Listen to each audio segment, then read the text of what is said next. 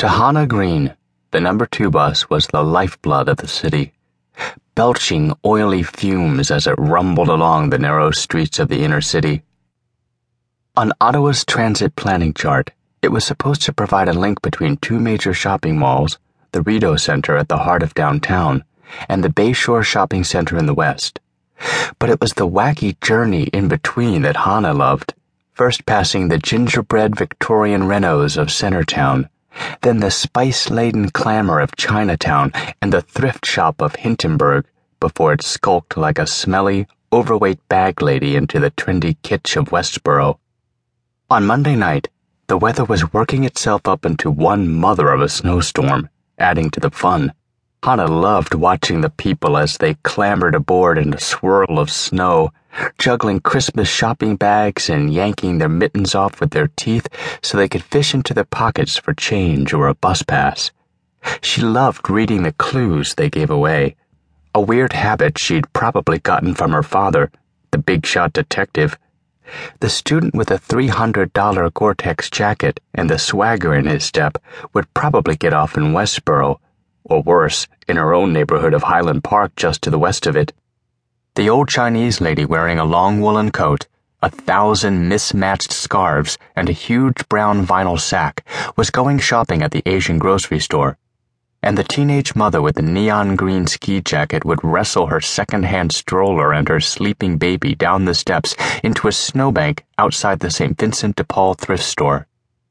Sometimes the people surprised her Sometimes the tall, classy African family would not get off at the Ethiopian restaurant, but at the library nearby. Sometimes the boozy trio of loudmouths whom she had pegged for the Royal Oak would head off instead to the stone church that hogged an entire block among the funky old stores of Hintonburg. And sometimes, like the young woman who flopped down in the seat across from her, they confounded her. The woman had boarded the bus at the corner of Bank and Laurier Streets, in the middle of the business district. She looked like a fashion natural. Long tumbling hair, a shade of burnt red that you couldn't buy in a bottle. Perfect nails buffed to a natural shine. No makeup, but with cheekbones like that, who needed it? Hannah would have guessed high-end civil servant, except that it was 8.30 in the evening, too late for even the keenest government workers and the woman was dressed in skinny jeans, high boots, and a red suede jacket with an awesome beadwork around the hood and hem. She was put together like a woman who knew what she was doing and had the money to do it. But her expression suggested a different story. She leaped aboard, wide eyed and jumpy, like someone high on coke. Her fingers didn't work. She couldn't open her purse, couldn't pick up change. Hannah had been there enough times to recognize the signs. Even when the woman yanked her leather gloves off with her teeth, she took forever to snag the toonie at the bottom of her purse, and then it flew from her fingers and skittered across the floor. Oh, fuckity fuck shit, she wailed, shocking even Hannah, who said much worse herself before she even got out of bed in the morning. The suede jacket and the high boots went better with the ladylike, oh pooh a dozen fingers groped on the floor to retrieve the coin for her, but among them, Hannah noticed only the woman's. There was a rock the size of Gibraltar on her fourth finger that caught every ray of feeble lighting inside the bus. She looked at the woman again. As rich as she might be, she had obviously snagged someone way richer. So why did she look like she'd just witnessed the end of the world?